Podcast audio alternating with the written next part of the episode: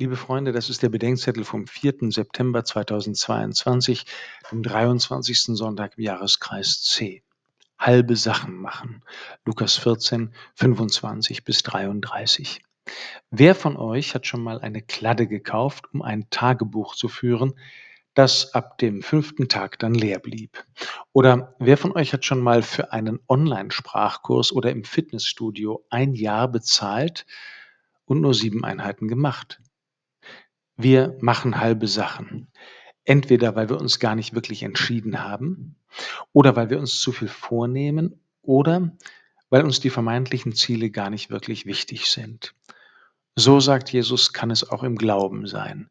Wo der Weg mit Gott keine Veränderung im Leben bewirkt, dort gleicht der Mensch einem Bauherrn, der über das Fundament des geplanten Turmes nicht hinauskommt und dann verspottet wird. Der da hat einen Bau begonnen und konnte ihn nicht zu Ende führen. Vielleicht ist das eine der Grundversuchungen des Christen, dass wir irgendwie an Gott glauben und ihn vielleicht sogar in Jesus erkennen, aber trotzdem hoffen, unbehelligt wie alle anderen Menschen, möglichst unauffällig weiter vor uns hinleben zu können. Ich kenne Menschen, die machen eine wichtige Erfahrung im Glauben und fangen neu an. Aber dann sind sie entweder zu wenig oder übertrieben entschieden der Neuanfang verdampft und hinterher finden sie sich selbst weiter entfernt als zuvor. In der Beziehung zu Gott soll es uns darum gehen, dass alle Lebensbereiche, Leib und Seele, Intellekt und Emotion, Natur und Kultur, Verhältnisse und Beziehungen mit Gott in Verbindung kommen. Dass sie im Glauben an ihn gesehen, gedeutet, verstanden und neu bewertet werden. Und zwar in der Konkretion, die sich im Verhältnis zwischen Jesus und seinen Jüngern zeigt.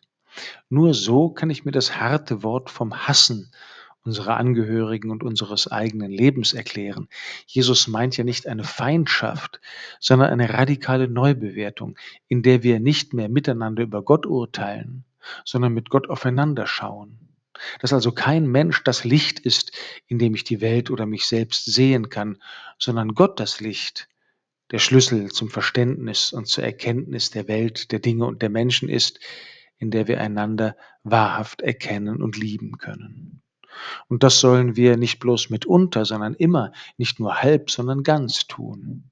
Nicht bloß in emotionalen Schlüsselmomenten, im Verliebtsein oder beim Kirchgang, sondern immer und überall. Doch auch dann machen wir immer noch halbe Sachen. Gestern Abend habe ich die Messe am Vorabend mit einem alten Malteser gefeiert, der bis vor kurzem ein wichtiges Amt innehatte. Kurzfristig musste er es abgeben. Ich glaube, er fühlte sich immer ein wenig überfordert. Als wir die Messe feierten und das Evangelium von heute lasen, habe ich ihn angeschaut und mir gedacht, das will ich mit meinem alten Bruder lernen, dass wir alles ganz mit Jesus tun sollen, auch wenn es uns übersteigt und am Ende halb bleibt.